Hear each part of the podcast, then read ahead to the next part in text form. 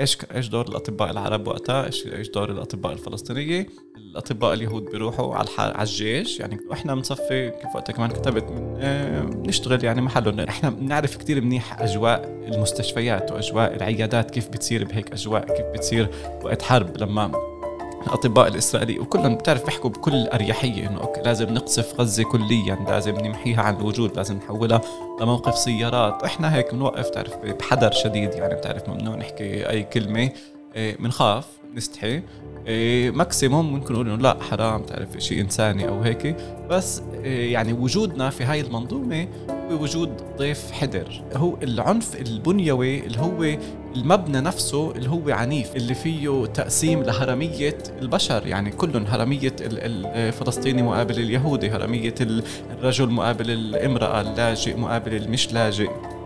كل هاي الهرميات اللي انخلقت أنواع ضرر رهيبة بس هي شفافة بهذا المحل هي بتستفزناش. يعني إذا إسا إحنا بنمشي بأي قرية فلسطينية بالداخل يعني منظر البلد تعرف البيوت مكومة فوق بعضها الازدحام السيارات عجقة السير. طب هذا كله عنف بنيوي اللي هو بيستفزناش لأنه بنتعلم نتقبله كشيء طبيعي. يعني إحنا هذا اللي بنعرفه بنعرفش شيء تاني.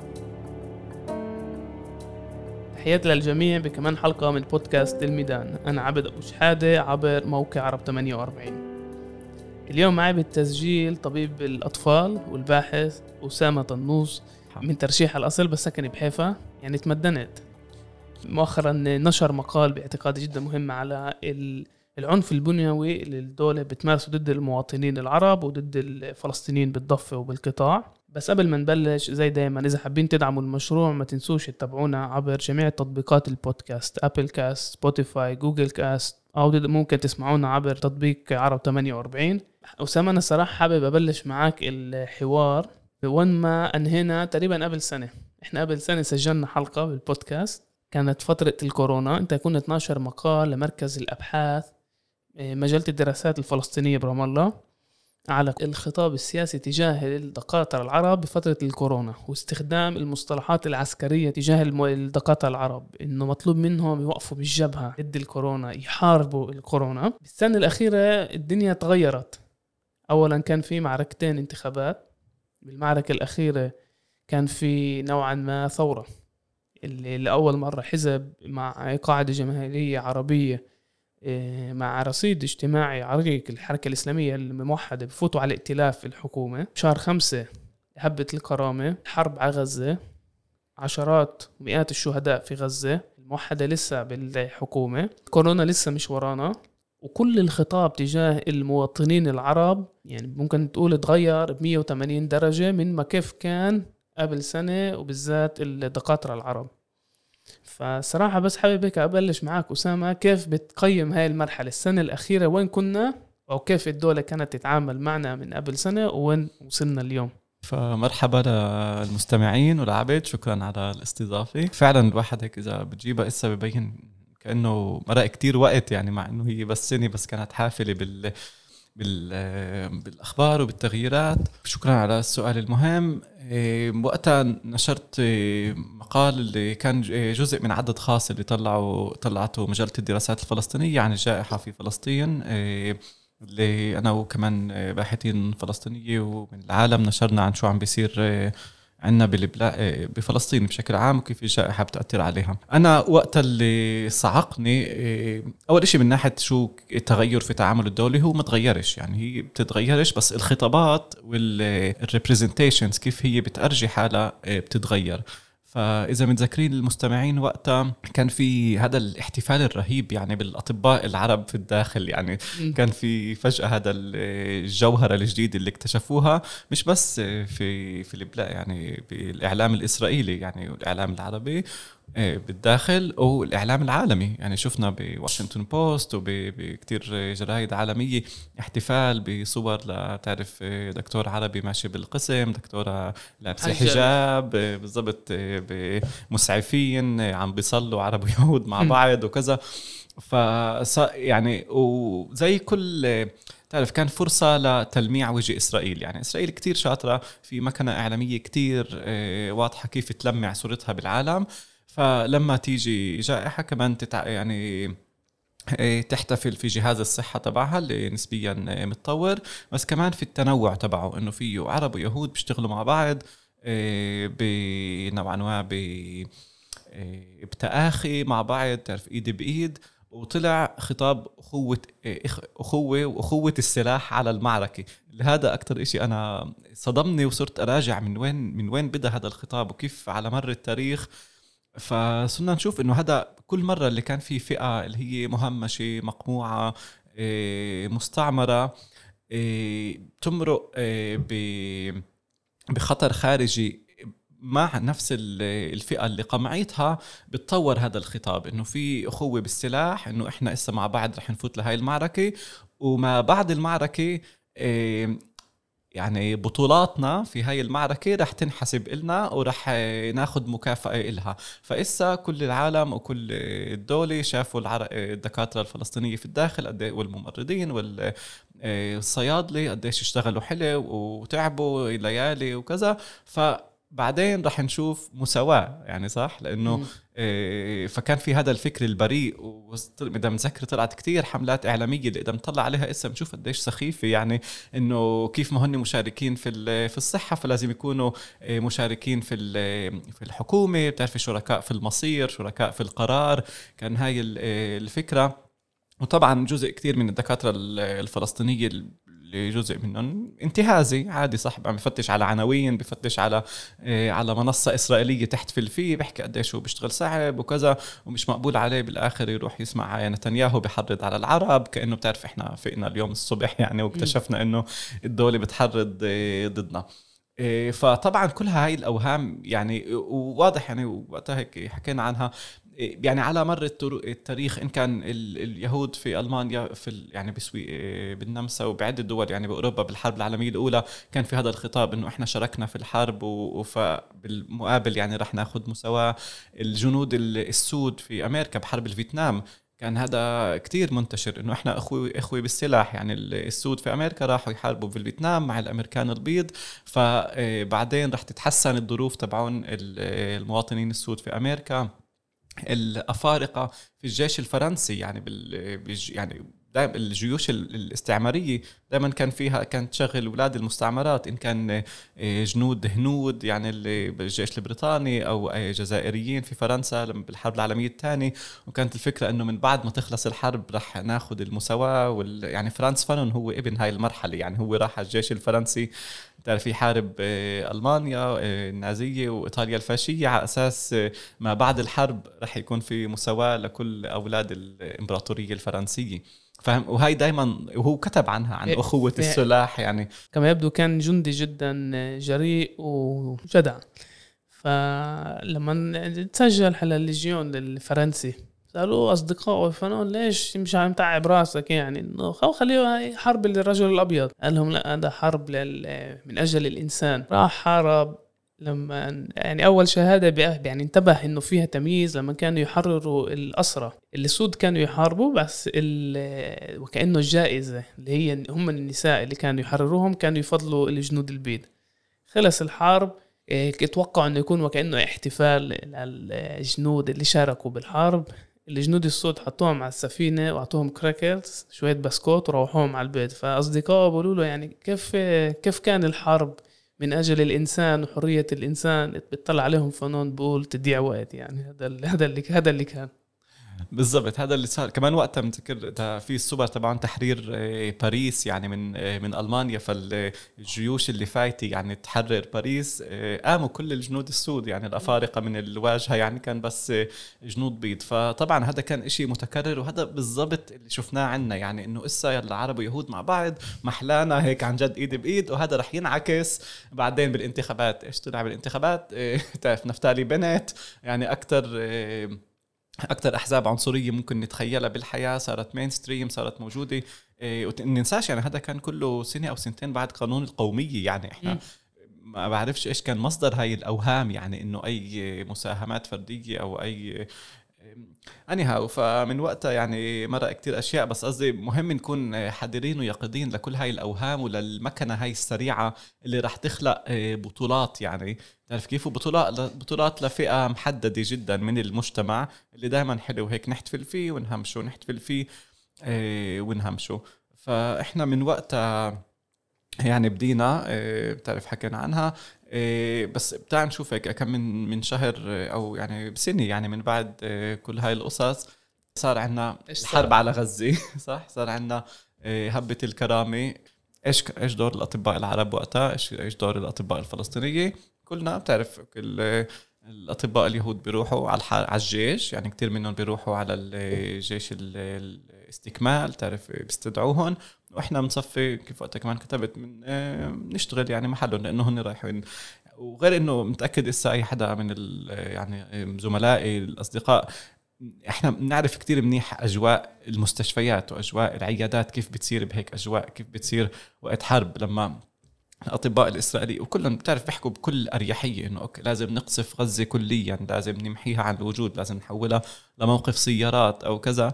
وإحنا هيك بنوقف تعرف بحذر شديد يعني بتعرف ممنوع نحكي أي كلمة بنخاف إيه، maximum ممكن نقول إنه لا حرام تعرف شيء إنساني أو هيك. بس إيه، يعني وجودنا في هاي المنظومة هو وجود ضيف حدر يعني حد مش مهم قد ما قد ما يحتفلوا في إنه قديش في بتعرفي رؤساء أقسام وقديش في رؤساء مستشفيات إيه، فلسطينية بالداخل وقديش في نجاحات في هذا المجال. يعني هذا صفى بتعرف محلها احتفال إسرائيل في التعددية وفي إيه، النجاح في احتواء الفلسطينية في الداخل.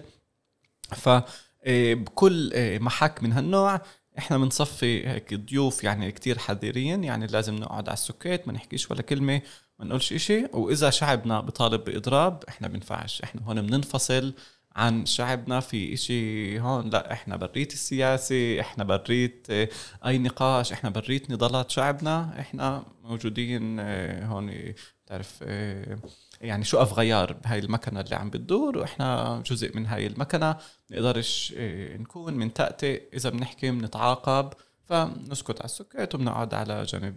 تعرف عزيزي في إشي أسوأ. مش بس إنه أنت بتطلع من الجنب مش بس النقاش الفردوي وكأنه في إحنا يعني أصبحنا أفراد بال في الدولة في دولة إسرائيل. يعني في مجتمع يهودي وفي أفراد عرب. في كمان زي نزع الإنسانية. يعني مش لازم تكون عربي فلسطيني عشان تكون ضد حرب على غزة.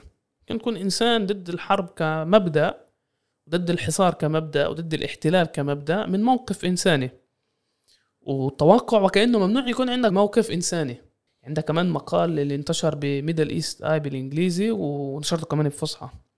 كتبت على التحديات للأطباء العرب اللي ممنوع ياخذوا موقف. وإذا بتاخذ موقف ضد الاحتلال المؤسسة بتصيغها وكأنه أنت مع الحرب. يعني هذا شيء جدا غير إنساني. يعني يعني حقك تاخذ موقف مع كل شيء وحتى لو الأغلبية مش عاجبها حتى لو المؤسسة الرسمية مش عاجبها. بس إذا بتاخذ موقف اللي هو مش موقف الهجموني أنت بتصير مع الحرب وأنت بتصير آه، انتي سيمايت والدكتور اليهودي اللي مع الحرب ومع الاحتلال هو الانساني هو اللي بعطي المعايير الإنسانية. صح جدا. هي مساحة كتير مشوهة صح؟ كل كل محلات الشغل هاي الإسرائيلية هي مساحات كتير مشوهة. اللي فيها إيه، يعني إحنا نتعود تعرف بنشوف النقاشات بين الأطباء الإسرائيلية اللي ممكن تكون كتير مختلفة. بتعرف بين حدا اللي بيقول آه لازم تعرف نقصف غزة بأقوى الإشي لحدا بيقول لا. الاحتلال هو يعني ممكن يكون أطباء إيه، إسرائيلية ضد الصهيونية وكذا وبيعملوا نقاشات قدامنا هيك. بتعرف إنه إحنا متفرجين يعني إنه ممنوع الاحتلال وجزء منهم بتطوع بأطباء لحقوق الإنسان أو بعدة جمعيات. بس إحنا بحالة لأنه موقع أنت كليا بريت هاي المنظومة يعني هي هون عندهم مساحة للمناورة ولاختلافات الرأي وكذا وإحنا آه، بنصفي التهديد يعني فأي كلمة ممكن تحكيها تبين كأنك إيش أنت داعم للإرهاب شو أنت يعني شو قصتك يعني أنت مع حماس أنت مع كذا. فحتى إنك تحط الاحتلال على آه، على الطاولة هو إشي اللي بتقدرش تحكيه يعني وعلى أغلبنا يعني نتجنب أصلا نفوت بهاي النقاشات يعني. بس ما ننساش إنه هذا إيه، سيرورة كتير طويلة اللي إحنا بنتعلمها من يعني من سنة أولى بالجامعة صح؟ إحنا بنتعلم إنه نتعل... نكون في جامعات اللي حرفيا انبنت على قرانا اللي انمحت. يعني كل يعني أنا تعلمت بتل ابيب آه كل الجامعة مبنية على, على الشيخ مونس بس هذا إشي اللي بنقدرش نحكي عن بنقدرش نجيبه للخطاب في الجامعة. بنقدرش بنتعود إنه نسكت عنه نتعلم كأنه يعني هذا إشي اللي خلص نتجاهل كل كل وجعنا وكل كل تشويه يعني تبع هاي الحالة ونكمل فيها آه، بالطقوس هاي السنوية تبع آه، الاستقلال تبعهم أو أي طقوس تانية أو إنه هن بيجوا على بواعي الجيش على على الجامعة. إحنا متعود خلص نغض النظر إنه إحنا ضيوف. يعني إحنا هون مش عن جد حدا اللي ممكن آه، نطرح نقاش يقول لا بزعجني إنك تيجي بواعي الجيش على الجامعة لأنه هذا تذكير إنك عم تقتل أبناء شعبي أو إن أنت جزء من منظومة احتلال أو كذا. لا تعرف فشوي شوي كل هاي الأشياء متعود نكون هيك على السكت فيها. وبعدين خلص ما نحكيش عنها يعني وال... إيه، بعرفش كيف في عنا هيك حالة هاي الاحتفال الرهيبة كمان في عدد ونسبة و... ونجاحات الأطباء العرب اللي أنا أبدا بقللش من قيمتها. بس ما بعرفش ليش صارت الناس تشوفها كمؤشر لنجاح عام كأنه يعني دائما كان في أطباء مستعمرين بكل محل بالعالم. بأمريكا بعز يعني حتى ما بعد العبودية Jim Crow لما كان الفصل العنصري أو كذا كان في أطباء سود وكانوا يعني كانوا بيكتبوا جزء منهم كان مبسوط إنه مسمح لهم آه، يركبوا السيارة مع الدكاترة البيض وإنه فعلا عندهم آه، مرضى بيض اللي بيعالجوهم أو كذا. آه، بجنوب أفريقيا تحت الأبارتهايد فاهم؟ كان في أطباء سود كان في فئة منيحة من الأطباء السود تحت الأبارتهايد اللي تعلق واللي كان جزء منهم برجوازي ومعه مصاري وعنده بيوت وعنده أراضي. بس برضه ما كانش يتحدى. الأبارتهايد يعني وكان بعياته يكون في مدخل يعني للبيض وللسود يعني فاهم كيف؟ هو بيمشي مع قوانين المرحلة اللي موجودة. وهذا إشي طبيعي إنه كل شعوب كل الأقليات بالعالم كل شعوب المهاجرين كل الشعوب تحت الاستعمار بتفتش على وظيفة ثابتة وآمنة صح؟ يعني بتفتشش على مغامرات يعني بدي أتعلم جغرافيا أو فلسفة وعلم الآثار يعني وأشوف كيف بدي ألاقي إشي. لا بدنا إشي صلب يعني اللي ينطيني شغل ينطيني وظيفة ثابتة. بين هذا اللي هو غريزة وجودية يعني غريزة أساسية في الطموح في الاستقرار يعني وفي إنك تلاقي شغل لبين إنه هذا يصير احتفال فيه كنجاح ويصيروا هدول الناس اللي يمثلوا المجتمع ويحكوا باسمنا ويحكوا عن كأنه طموحاتنا هي بس الاعتراف الإسرائيلي في في هاي الفئة. فهذا الشيء اللي كتير يعني لازم نجرب نحلله ونفككه يعني وين بيبدأ وين بيخلص وشو حدوده يعني. هذا هو بالضبط قانون القومية. يعني بالآخر القانون بيجي بيقول إنه في بس آه، مجموعة واحدة اللي بيطلع لها حقوق جامعة, جامعة وهي المجموعة اليهودية. الغير اليهود بيطلع لهم حقوق كأفراد يعني الدولة فيش عندها مشكلة إنه أسامة ينجح. بالعكس مش بس يعني هي معنية إنه أسامة ينجح عشان أسامة بيقوي يعني كطبيب بيقوي الاقتصاد وبيرفع مستوى الطب يعني بالدولة. القانون القومي هو جاي يقول إنه إحنا كجماعة بيطلع لناش حقوق. 100% يكونوا 100% يكونوا 100% يعني شو بس يصير؟ زي بالبنى مثلا يعني نسبة العرب بين إذا كانوا فلسطين من الداخل أو من الضفه إيه بعرفش الأرقام الدقيقة بس بتخيل إنه بنحكي على فوق ال 50 أو 60% الخوف الحقيقي إنه هاي المجموعة تصير تطالب بحقوق جامعة.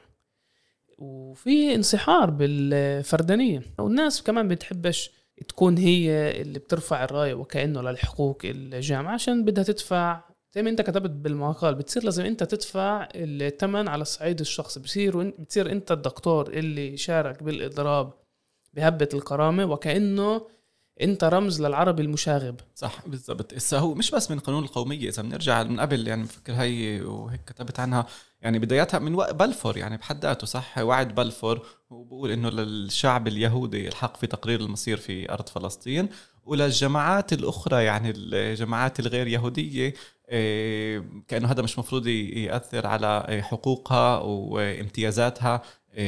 داخل في داخل فلسطين ومش المفروض ياثر على اليهود في بقية المحلات بالعالم.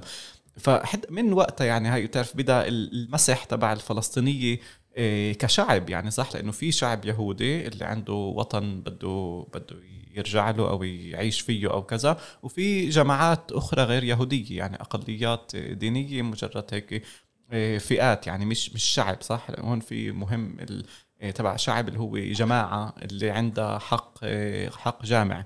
ف... فمن وقتها مرارا يعني بكل شيء في النكبه ب 67 ب... يعني بقانون القومية بكل القوانين الثانية اللي عملتها إسرائيل. طبعا هي ما عندهاش ولا أي مشكلة إنه تحتوي أفراد معينه بمح... حتى أسوأ من هيك في يعني طلاب طب عرب وأطباء عرب اللي رح لقدام يعني في آه، جامعة صح باريال بمستوطنه وفي الافتتاح تبعها قالوا إنه هذا تعرف آه، إديلسون اللي هي الممولة الأمريكية قالت إنه هذا تعرف حلم الصهيونية تبعنا الطب آه، آه، في يهودا والسامرة وكذا اللي بمارسوه أطباء يهود وأطباء غير يهود يعني فهم فحتى أنت بتصفي كطبيب فلسطيني مش مهم عادي تكون تشتغل بمستوطنة تمام؟ يعني شو بتأثر عليهم؟ ولا إشي. بالعكس مكياج حلو للتعددية وللكذا ف إيه، فاهم؟ فطبعا المشاريع الفردية والنجاحات الفردية ولا مرة هددت إيه، منظومات قمعية بكل السياقات يعني إن كان مرأة إن كان إيه، أسود إن كان مثلي أو أي شيء بس هون يعني بنرجع بنحكي عن أهمية وجود تعرف نقابات. يعني شيء اللي بيحكي باسم جماعة معينة اللي لا تقول في غير المعركة معركتي مش المعركة الفردية تبعتي إنما معركة جماعة. وتخيل كمان هم شافوا تجربة أوغندا مع إيدي أمين. كان في خطاب ضد الآسيويين بالذات الهنود. كونهم أكثر ناجحين من من الأغلبية من الأغلبية. وإيدي أمين كانت خطوة شعبوية وكأنه طرد كل الآسيويين. طرد الآسيويين جاب معاه انهيار الاقتصاد. يعني من ناحية واحدة الدولة بتتعامل معك بشكل عنصري بس من ناحية تانية فاهمين أهمية النجاحات الفردية. إنه مهم إنه إحنا نكون هنا ومهم إنه إحنا نكون بالمستشفيات ومهم إنه أسامة يكون طبيب أطفال ناجح وشاطر. الخوف الحقيقي هو الخوف إنه نتنظم كمجموعة. بس هذا كمان بيجيبني للمقال الثاني اللي نشرته قبل شهر إذا أنا مش غلطان. بالنسبة للعنف العنف البنيوي. بالهبة الأخيرة شفنا إيه شوف شفنا عنف الدولة شفنا عنف الشرطة شفنا بالذات بال المدن الفلسطينية بيافا بحيفا بعكا يعني من تجربتنا بيافا إحنا شفنا وحشية غير ما كناش متوقعين لها. يعني شوف قديش كنا متوقعين إنه الوحدات اليسام تكون عنيفة. يعني مؤخرا خبروني إنه وحدات اليسام اللي كانت بيافا كانت تهدي الوحدات المجاف اللي كانت تيجي من الضفة ومن مناطق تانية. يعني لدرجة الجماعة كانوا يمشوا بالشارع بحي العجمي أي حدا يرمي أي كلمة أو آه، أي ملاحظة ما يفكروش مرتين يستعملوا المطاط يرموا بيو يرموا قنابل صوت على البيوت. كانت وحدة واقفة بالشارع الرئيسي. ترفع سلاحها كل إنسان يمرق. يعني هذا المشهد مش بس إنه هو مش مشهد غير طبيعي يعني هذا مشهد مشهد يعني يعني بذكر بالأبارتهايد بجنوب أفريقيا بذكر بالاستعمار الكولونيالي الفرنسي بشمال أفريقيا مشهد كتير صعب. وكتير يعني إنه تشوف بني آدم واقف مع ام 16 وكل شاب بمرق أول إشي بيرفعوا السلاح بيطلب منه يوقف بعدين بيطلب منه الهوية. بس اللي أنت بتكتبه بالمقال يعني أسوأ من هيك. العنف البنيوي الموجود بالمؤسسات الإسرائيلية بين إذا كانت الشرطة بس بين إذا كان باقي المؤسسات الحكومية وكيف بتأثر على صحتنا. صح. إيه، فوقتها للأسف أنا كنت يعني برات البلاد إيه، وقت الحرب على غزة وقت الهبة وبتعرف فعلا الواحد كان هيك بيغلي يعني شو بيقدر يعمل وكنا نجرب إيه، نشتغل مع نقابات أطباء ونقابات بشكل عام يعني تطلع statements وأشياء من من أمريكا. ف وواحدة من النقاشات في مجموعات يعني اللي اللي بتحكي عن العدل الاجتماعي إيه، وبالأساس ال anti يعني ضد العنصرية ضد العنصرية ضد السود بأمريكا. إيه، كنت أكتب غاد إنه تعرف أنتم يعني ذبحتونا وأنتم تحكوا عن ال decolonization of health والعنف البنيوي وكذا ومستعدين تحكوا عن كل محل بالعالم. بس لما نيجي على فلسطين وإسرائيل تسكتوا يعني ولا حدا إيه، مستعد يحكي ولا كلمة وكلكم هالقد حذرين يعني وبتطلعوش ولا كلمة. ف طلع هيك باحث يعني ممتاز وكبير كبير اسباني ماركسي كان بال... كبير بالعمر ومهم يعني بروفيسور بجون هوبكنز فيسنتي نافارو اسمه اللي فعلا كان بالحرب ضد فرانكو يعني هو كبير. فقال لي بتعرف مهم اللي عم تحكي بحب هو محرر لمجلة اللي اسمها International Journal of Health Services اللي كمان تطلع من جون هوبكنز فقال لي إيه، فعلا كتير مهم اللي بتحكيه بحب إيه، تكتب لنا مقال للمجلة عن عن هذا الموضوع. قلت له okay ممتاز. ف بدينا نتراسل. وهذا إشي اللي كل الوقت يعني كان بالي ومهم نحكيه لأنه وهون بدي هيك المستمعين شوي يركزوا معي بالصحة العامة الجماهيرية وبكثير مواضيع باحثين على مر السنين جربوا يعملوا فرق بين العنف المباشر اللي هو إشي هيك spectacular إشي اللي بنشوفه يعني بنصفن فيه بنطلع عليه إيه، اللي فعلا بصعقنا يعني هيك إشي إيه، مسرحي بتعرفوا theatrical مثل إنه حدا يطخ يعني واحد تاني أو حدا يضرب حدا أو حدا يهدم بيت أو الحرب يعني صح؟ الحرب بحد ذاتها هي احتفال بهذا العنف المباشر. بس في ال... وهذا طبعا كله لازم نحكي عنه ولازم نحكي عن قديش خطر آه، وهذا هو اللي بنشوفه هذا اللي بحركنا هذا اللي بخلينا نغلي يعني أو آه، فعلا هيك. بس هو العنف البنيوي اللي هو المبنى نفسه اللي هو عنيف يعني المبنى اللي فيه تقسيم لهرمية البشر يعني كلهم هرمية الفلسطيني مقابل اليهودي هرمية الرجل مقابل الامرأة اللاجئ مقابل المش لاجئ كل هاي الهرميات اللي انخلقت واللي يعني يتبع عنها إيه، أنواع ضرر رهيبة بس هي شفافة بهذا المحل هي بتستفزناش. يعني إذا إسا إحنا بنمشي بأي بأي بأي قرية فلسطينية بالداخل يعني منظر البلد تعرف البيوت مكومة فوق بعضها الازدحام السيارات عجقة السير الكذا هذا كله نتعلم نتقبله كإشي طبيعي. كميات العنف الرهيبة اللي اللي استعملت عشان تخلق هذا الجيتو اللي إحنا عايشين فيه من مصادرة أراضي لمصادرة طرق حياة لأنه بطلنا نقدر إيه، نكون فلاحين أو مزارعين أو إشي وكل إشي اتخذ مننا وبطلنا نقدر نتنقل أصلا بين قرية ومدينة لأنه المدينة انمحت ومجبورين نعمر فوق بعض وفيش خرائط هيكلية ففي هيك صفى إشي كتير غريب عجيب اللي هو ولا قرية ولا مدينة اللي عم تكبر بسرعة. وهي نفسها هاي بتولد جريمة وبتولد أمراض يعني تاني وبتولد إنه بتعرف إيه، حكينا عنها قبل إنه فيش وين نمشي وفيش وين نركض فيش باركس فيش كيف نتحرك فبالضرورة الفلسطينية أكثر ناصحين وعندهم أكثر ضغط دم وأكثر ضغوطات نفسية وفقر وكذا. طب هذا كله عنف بنيوي اللي هو بيستفزناش لإنه بنتعلم نتقبله كإشي طبيعي. يعني إحنا هذا اللي بنعرفه بنعرفش إشي تاني. وهذا يعني باحثين على مر التاريخ آه، كتبوا عنه كمان يعني ماركس وأنجلز بالأساس يعني حكوا عن كيف آه، رؤوس الأموال أصحاب المصانع آه، بتعرف هن هن اللي خلقوا المصانع هن اللي خلقوا ظروف العمل اللي وقتها بعد الثورة الصناعية كانت هالقد مزدحمة المصانع. الفلاحين كان لازم يتركوا الريف يسكنوا في بيوت مقتضه بهاي المدن تبعت مانشستر ولندن وكذا إيه، اللي فيهاش مجاري وفيهاش إيه، محلات للتهوية أو إشي وبيشتغلوا بمصانع مزدحمة.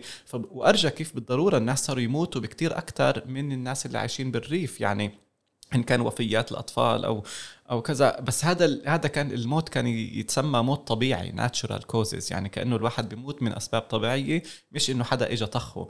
بس هو بالواقع لا في حدا هندس إنك أنت آه، آه، فيش معك مصاري فساكن ببيت مزدحم تشتغل بمصنع مزدحم تشتغل سبعة أيام بالأسبوع آه، فبالضرورة رح تمرض أكثر لأنه فيش تهوية أو فيش كذا.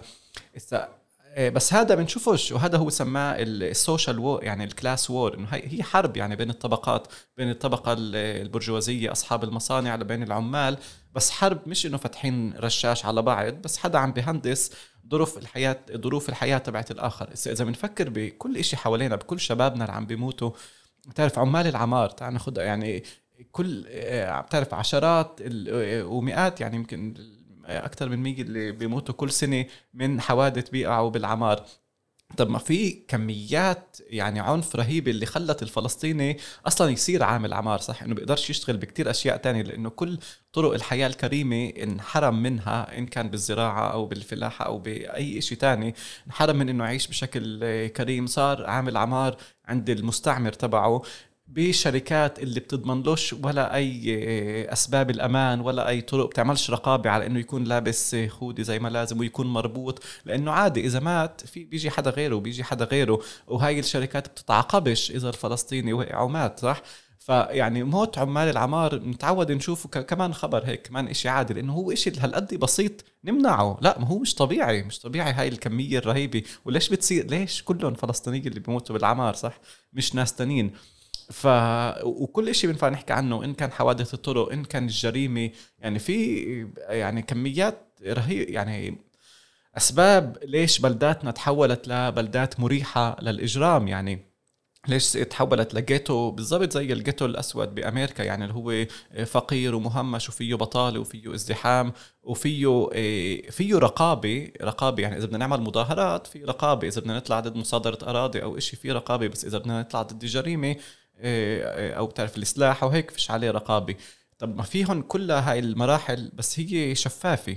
هذا اللي جربت أحكي عنه العنف البنيوي اللي يعني وقتها طلع وقت الحرب على غزة لأنه كلنا بنشوف بنشوف الحرب بس وكل سنة أو كل كم من سنة بتتكرر حرب على غزة أو اجتياح بالضفة أو كمان إشي. بس إذا مطلع على كل فلسطين التاريخية قديش في ناس عم بتموت كل الوقت. ومش مهم يعني هاي ما بعد الحرب وما بعد العناوين في الأخبار بس الناس بتضلها تموت. كمان في غزة الناس بتضلها تموت ما بعد الحرب لأنه فيش كهرباء ولأنه فيش حس... لأنه في حصار ولأنه آه، الناس مخنوقين اقتصاديا ولأنه الأدوية بتفوتش ولأنه الناس بيقدروش يعيشوا زي ما لازم. فبالضرورة أهل غزة عندهم يمكن آه، بالمعدل بيعيشوا عشر سنين أقل من مواطن إسرائيلي. فاهم كيف؟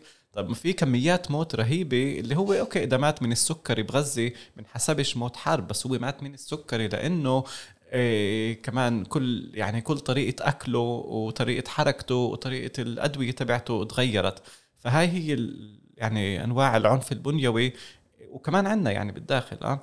يعني اللي لازم ننتبه عنها ونكون متيقظين نحللها ونفكر فيها ونخليها تستفزنا كمان مش بس العناوين تبعت العنف المباشر إنما هذا العنف البنيوي يستفزنا ويخلينا نقلب كل هاي المعادلة اللي فيها حياة حدا مهمة أكثر من حياة حدا تاني. صح؟ من الأصل يعني حياة اليهودي بكل محل مهمة أكثر من حياة الفلسطيني إن كان في الداخل في الضفة أو في غزة عنده حق تقرير المصير عنده حق الحركة عنده حق السيادة مقابل ناس اللي هي يعني بالحالة المنيحة آه، ضيوف زينا إحنا هيك لازم نعرف كيف نتصرف. وبالحالة اللي مش منيحة فهن آه، أعداء وخطر أمني. يعني اللي أنت بدك تضلك بس توازنهم وتوازن حياتهم حسب احتياجاتك الأمنية. يعني أول شيء يعني إذا بدنا نراجع حالنا كيف بنحكي عن النكبه يعني قليل الباحثين درسوا إيش صار بالمدينة الفلسطينية. يعني أغلب الناراتيف الفلسطيني بركز على القرية وبركز على اللاجئين وجدا مهمين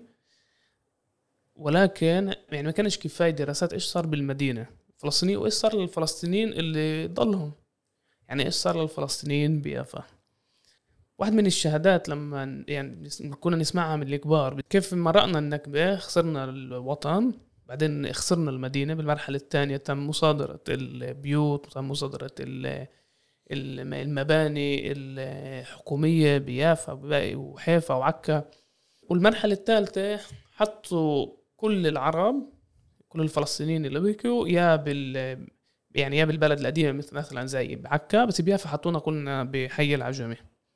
يعني أول إشي أنت عشان تتحرك كنت متعود تتحرك كجزء من العالم العربي. يعني سيدي هلأ كلهم موجودين بحي العجمي. المرحلة الثالثة لما ما كانش في كفاية بيوت للمهاجرين اليهود صاروا يعيشوا العائلة الفلسطيني والعائلات اليهودية بنفس البيت. في بيت مثلا ثلاث غرف نوم العربي الفلسطيني بيطلع له غرفة نوم بعدين تعرفي عندك عربي يهودي آه، بيحكوا عربي. بالغرفة الثانية وبعدين آه، الغرفة الثالثة آه، عائلة يهودية شكنازية التحدي الأكبر كان مع العرب اليهود اللي بيحكوا عربي. يعني الشكناز ما كنتش تفهم مش كانوا يحكوا حتى لو كان يغلطوا عليك ما كنتش تعرف. مع العرب اليهود انت كنت تعرف إيش بيحكوا انت كنت تعرف إيش بيسووا بالجيش. خد لهم يعني أغلب اليهود اللي هاجروا على فلسطين العرب اليهود العرب هاجروا على فلسطين بعد ال 48 جمعتين صاروا بالجيش. إيه، طبعا قاعدين يعني انت ذكرت بشغل مونس بالجامعة إنه بفوت لك طلاب مع إم 16 لابس جيش على الصف وكأنه عادي. هم مروا نفس الشيء بس بالبيت يعني نفس بالصالون بالمطبخ موجودين وبيحكوا لغتهم بيحكوا عربي. بينفعش نفهم المدن الفلسطينية والمجتمع الفلسطيني اللي ضلوا بالمدن الفلسطينية بدون ما نحلل حالتهم النفسية بدون ما نحلل ال- الاكتئاب النفسي اللي هم كانوا موجودين فيه. وإذا بدنا نفهم الجريمة نعرف إنه الجريمة بالمدن الفلسطينية اللي أصبحت مختلطة إيه، كانت موجودة بالسبعينات وبالثمانينات التسعينات يعني مش إشي جديد. يعني بالذات يافا رملة لد عكا حيفا.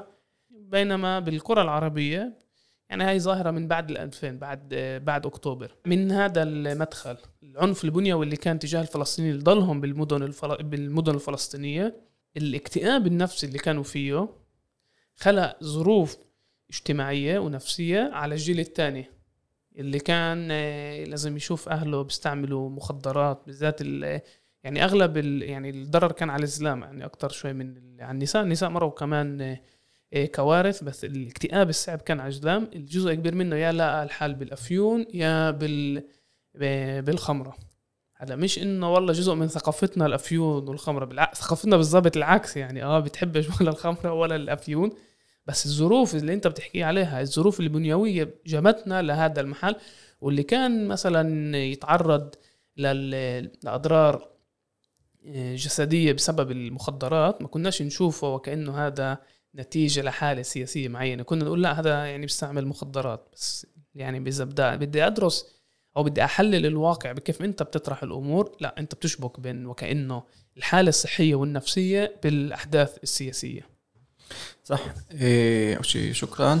إيه فعلا يعني بتخيل واحدة من أسوأ الأشياء اللي بنفع نعملها في السياق المركب واللي كتير تاريخي وكتير سياسي تبعنا هو إنه نجرد كل هذا الماضي ونطلع على الفرد صح؟ فإذا حدا ارتكب جريمة خلص نطلع فيهم ظاهرة فردية وإذا كمان حدا ارتكب جريمة كمان واحد وإذا مية ارتكبوا جريمة ففي مية ارتكبوا جريمة ومش ظاهرة. صح؟ يعني ف إيه، وهون لازم نعمل يعني ال- إيه، السويتش في راسنا من تحليل تصرفات فرد معين لا تحليل ظواهر آه؟ يعني ليش الاحتمال إنه فلسطيني ينقتل من جريمة هو خمس أو سبع أضعاف أكثر من إيه، من إسرائيلي؟ ونفس الإشي إيه، في في أمريكا. وهيك كان هيك كان قبل يعني كانوا ونفس الإشي على فكرة ليش إذا فلسطيني بيموت من أمراض قلب إيه، إيه، يعني الاحتمال إنه يموت من أمراض قلب هو ضعف تقريبا من يهودي إسرائيلي. بس إيه لما نيجي نحللها بنقول أوكي فهو نفسه إيه مهمل تعرف إيه، باكل كتير حلويات. بعملش رياضة بدخن كذا. الأشياء اللي ليش خلت كل الفئة هاي إيه، ما تعملش رياضة وتدخن أكثر وتأكل مش صحي وهيك واغترابها عن الأرض وعن الأكل وكذا نتجاهلها وبنصفي نلوم الفرد. هذا وهي جزء من الليبرالية صح؟ هذا يعني ادعاء الرياضة يعني شيء غريب يعني البلدان العربية. فيش حيز عام تعمل رياضة بس لازم تعمل لازم رياضة. تعمل رياضة صح.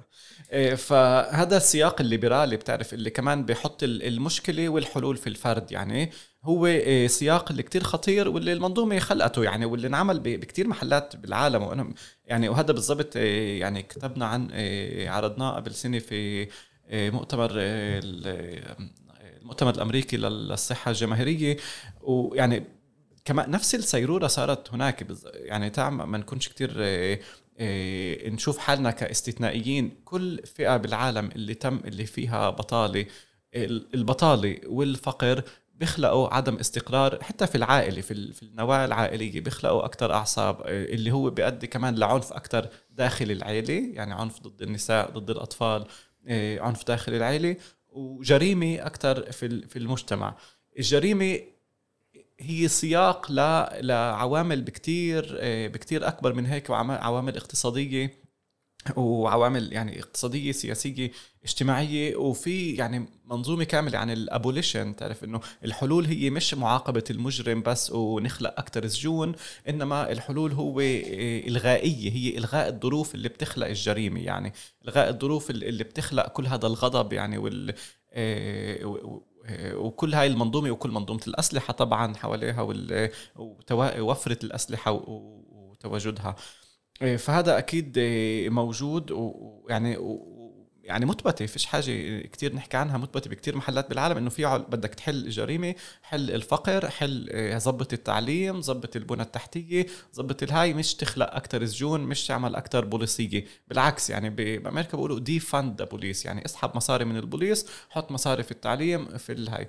عندنا كمان يعني بدون على لك- إنك to defund the police يعني بس إنك مش بس تحط مصاري في التعليم وفي الميزانيات وكذا. يعني طول ما إحنا ال 20% من السكان هون عايشين بس على 3% من الأرض يعني قرانا وين أنت بتشوف مستقبلها؟ وين راح يكون مستقبل أم الفحم والناصري؟ وطمرة ويعني وأي أي بلد فلسطينية. ما هو عدد السكان بس بيكبر على بقعة اللي هي بعدها موجودة. يعني وفيش وين نروح. فبالضرورة رح تخلق أكثر زحمة أكثر اقتضاد سكاني أكثر فقر وبطالة. يعني بالضرورة الجريمة رح رح تزيد. يعني إذا ما قدرناش نحل الإشي الأساسي اللي هو إنه الأرض تكون ملك الكل. يعني ويكون عندك إمكانية تبني وتبني مدن جديدة وتتوسع و, و آه، يعني هي مربوطة في حلول آه، سياسية أكثر بالنسبة للي حكيته عن كمان عن يافا عن آه، آه، عن حي العجمي وعن آه، آه، كيف بيقولوا آه، محو المدينة ذكرني بكمان هيك مشروع اللي آه، عم بجرب آه، أشتغل عليه وعم يعني بهيك مراحل الأخيرة اللي بالكتابة عن الهوملسنس إحنا متعودين تعرف آه، آه، نفكر يعني ال homelessness يعني غيبان البيت كظاهرة اللي موجودة بس تعرف في أمريكا أو في. مدن في دول غربية إنه حدا فيش عنده بيت فهو موجود بالشارع لأنه فرد بينما إذا بتطلع على إحنا يعني كل هاي الظواهر اللي حكيتها طب هاي ناس خسرت بيوتها هاي هاي homeless يعني حرفيا اللاجئين الفلسطينية اللي انطحوا من بيوتهم هن homeless وابن يافا اللي انطح من بيته وانسكن بالعجمي هو هوملس هو خسر البيت يعني و آه، آه، وكمان ابن حيفا اللي, اللي انحط في وادي النسناس آه، وابن ال- القرى اللي يعني المهجرة اللي, انتقل ابن صفوري اللي انتقل على الناصري وشاف صفوري عم تتحول لتسيبوري بس هو ساكن في حي الصفافري في الناصري هو هوملس هو فقدان للبيت. وهي بالضرورة كمان مربوطة في ظواهر اجتماعية يعني مختلفة وكذا بس إحنا بنأطرهاش هيك. فعم نجرب آه، يعني نخلق كيف بنفع نعمل آه، تأطير عالمي لل- لل homelessness اللي اللي يعني يشمل فلسطين وكمان اللي عم نشوفه بالقدس صح بالشيخ جراح هي محاربة ال homelessness بالضبط. بس لأنه إحنا فيش عنا آه، المحت المدن الكبيرة فالمح يعني ففيش عنا يعني إنه يعني بشكل منيح الظواهر إنه حدا آه، فرد تعرف ساك نايم بالشارع وفيش من يطلع عليه لأنه في عنا آه، علاقات اجتماعية اللي اللي بتحمي الافراد هدول من تفكك المجتمع بشكل معين. بس في عنا تجارب كتير عميقة في في انعدام ال- الأمن في المسكن يعني. ف واللي هو طبعا كيف قلت هذا cuts deep يعني هذا بيخترقك وبيخترقك جيل ورا جيل ورا جيل. وكتير بنحكى عن ال trans ال trauma اللي بتنتقل trans generational وبتأثر علينا من جيل لجيل. وتترجم في ظواهر زي العنف والجريمة بمحل تاني. صحيح كمان بس بس كمان على مستوى طبقي. لما انت يعني المدن الفلسطينية اللي بيميزها من القرى إنه جزء كبير من القرى الناس قدرت تحافظ على البيت وعلى الأرض. تمام؟ طبعا كان في هناك تمييز تاني بس القرى اللي بقت قصدك البيئة القرى اللي بقت يعني بمنطقة وادي عارة الشمال وغيره بالمدن الفلسطينية انت سكنوك ببيوت اللي هي تابعة لدائرة أراضي إسرائيل شركة اللي بتديرها شركة عميدار يعني دايما بقول لهم إذا إحنا بدنا نقيم المجتمع الفلسطيني بيافا لازم نطلع من نقطة انطلاق بال 48 كان عندنا صفر أملاك.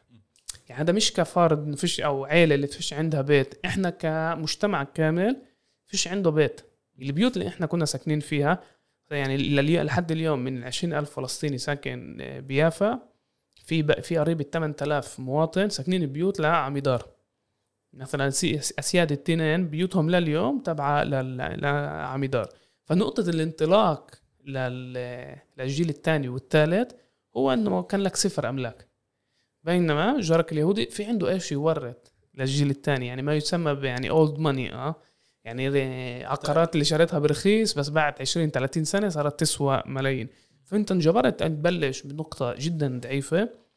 وبعدين بتفهم الجانب الطبقي للاستعمار. الاستعمار هو مش بس استعمار إيديولوجي بينما إنه أنت هنا عايش بظروف اللي مأهلة حالها لل امتيازات للمواطن اليهودي وبتتجاهلك تقريبا تماما.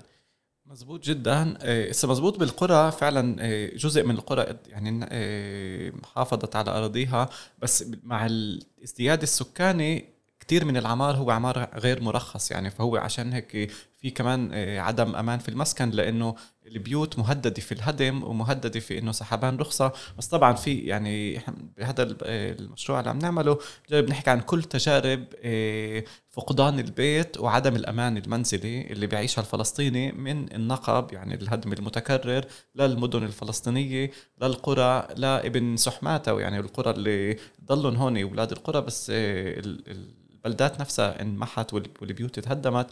وكيف بينفع نقطر آه، هذا. هذا بالضبط آه، اللي حكيته عم نحكي عن آه، الثروة المتراكمة. يعني بكل كثير من الإحصائيات اللي بيجربوا يعملوها عن الفرق بين الدخل بين الفلسطيني يعني والداخل والإسرائيلي وقديش معدل الدخل وقديش الفرق بالدخل. وهيك كمان بجزء معين بأمريكا كانوا يعملوها. بس بعدين لما بدوا يحسبوا الثروة شافوا يعني إنه عشر أضعاف يعني الفرق آه. فاهم؟ لما تحكي عن انت. وفعلا أغلب الثروة هي generational هي بتنتقل أيوه. من جيل لجيل. إن عم نحكي على أراضي على آه، بيوت على حسابات بنك. فإحنا فعلا آه، يعني كيف كمان هون كارل ماركس بيحكي عن ال accumulation by dispossession عن التراكم عن طريق الحرمان. حدا براكم عن طريق حرمان الآخر من كل إشي. فإحنا فعلا كل إشي يعني الأراضي الأملاك حتى حسابات البنك اللي كانت موجودة كل إشي انمحى عشان شعب تاني يقدر يراكم الثروة تبعته والأراضي والأملاك. وهذا يعني بالضرورة مربوط بكل إشي بنحكي عنه كمان بالموت من الجريمة بس كمان بالموت من ضغط الدم ومن السكري ومن آه، الأمراض المعدية ومن حوادث الطرق. لأنه في علاقة مباشرة بين يعني الوضع الاقتصادي آه، والصحة. فإحنا كل البلدات تبعتنا هي في مؤشر اثنين أو ثلاثة من المؤشر الاقتصادي الاجتماعي يعني كلها بدون استثناء يعني يمكن واحد أو اثنين. فطبعا وهون عشان هيك لازم نفوت كل تجربة حياتنا وتجربة آه، حرماننا من كل إشي اللي كنا بنعرفه في آه، تحليلنا لمجتمعنا. لا هذا كمان آه، يعني بيطرح السؤال إذا عندنا لد نسبه نسبة كبيرة من الدكاتره والممرضين وذكرنا بالتسجيل الأخير بيشتغلوا بالأجهزة الصحة الإسرائيلية هذا بيقولش إنه وضعنا الصحي رح يتحسن. هذا بقول إنه حيكون عندنا كثير دكاتره يكون عندنا كثير ممرضين وممرضات واعطيهم العافية. بس هذا يعني بربط بقولش إنه بما إنه نحن موجودين بأجهزة الصحة وضعنا الصحي رح يتحسن. يعني نفس الدكتور اللي ممكن يشتغل بالمستشفيات الإسرائيلية بروح على القرية وهو وأفراد عائلته ممكن يتعرضوا لضرر جسدي نفسي صحي بسبب الإهمال من المؤسسة. صح. إيه بس جملة أخيرة فعلا هذا السؤال أنا حيرني وقعدت أشوف وأراجع أدبيات ف ففعلا إذا بتشوف في مسح تاريخي ل كمان بدنا نجرب أعمل مقارنات مع السود في أمريكا فالمرحله أول كم من جيل من الأطباء السود كان همهم إنه إيه، أول شيء احترام الأطباء البيض لهم إنه ينطوهم احترام و recognition والله يعطيك العافية وكذا. وطبعا اهتمامات مادية إنه يقدر يشتري سيارة بيت شقفة أرض وكذا. وأخذ كذا أجيال لصفى إيه، انخلق شيء اسمه race conscious medicine يعني الواحد بيقول لا أنا مش همني بس مصلحتي إيه، ومنفعتي إيه، الذاتية إنما تبعون شعبي. وساعتها بده يعمل مشاريع في يعني مشاريع داخل داخل ال community تبعته اللي توعية صحية ومحاربة العنصرية كشكل من الشيء اللي بيقضي اللي بضر على الصحة. وهيك. فطبعا إحنا بعدنا في مرحلة اللي كلنا الأطباء الفلسطينيين بنروح بنشتغل في صندوق المرضى في المستشفى الإسرائيلي بنرجع على بيتنا وكذا. وفي كتير يعني نسبيا قليل مبادرات اللي بتجرب إيه، تشوف شو هي إيه، مشاكلنا كيف بينفع نحلها إيه، كيف ينفع نكون منخرطين في شكل عضوي مع مجتمعنا ومش بس موفري خدمات بمنظومة اللي هي موجودة. فبنفعش نشتغل على الصحة من دون ما نشتغل عن كل هاي المواضيع. فكل محاولات لا إيه إيه إنه نسكر هاي الفجوة مش رح تقدر تكون ناجحة بدون ما كان في إيه محاولات أوسع لتسكير الفجوة السياسية. أسامة شكرا. يعطيك العافية. أنا تقريبا متأكد رح يكون عندنا كمان حلقة بعد ما تنشر المقال. شكرا. لك على استضافتي دائما بنبسط أكون معك. هي كانت كمان حلقة من بودكاست الميدان. إيه، بحب أذكركم إذا حابين البرنامج وحابين تدعمونا ما تنسوش تتابعونا عبر جميع التطبيقات البودكاست المختلفة أو ممكن تسمعونا عبر تطبيق عرب 48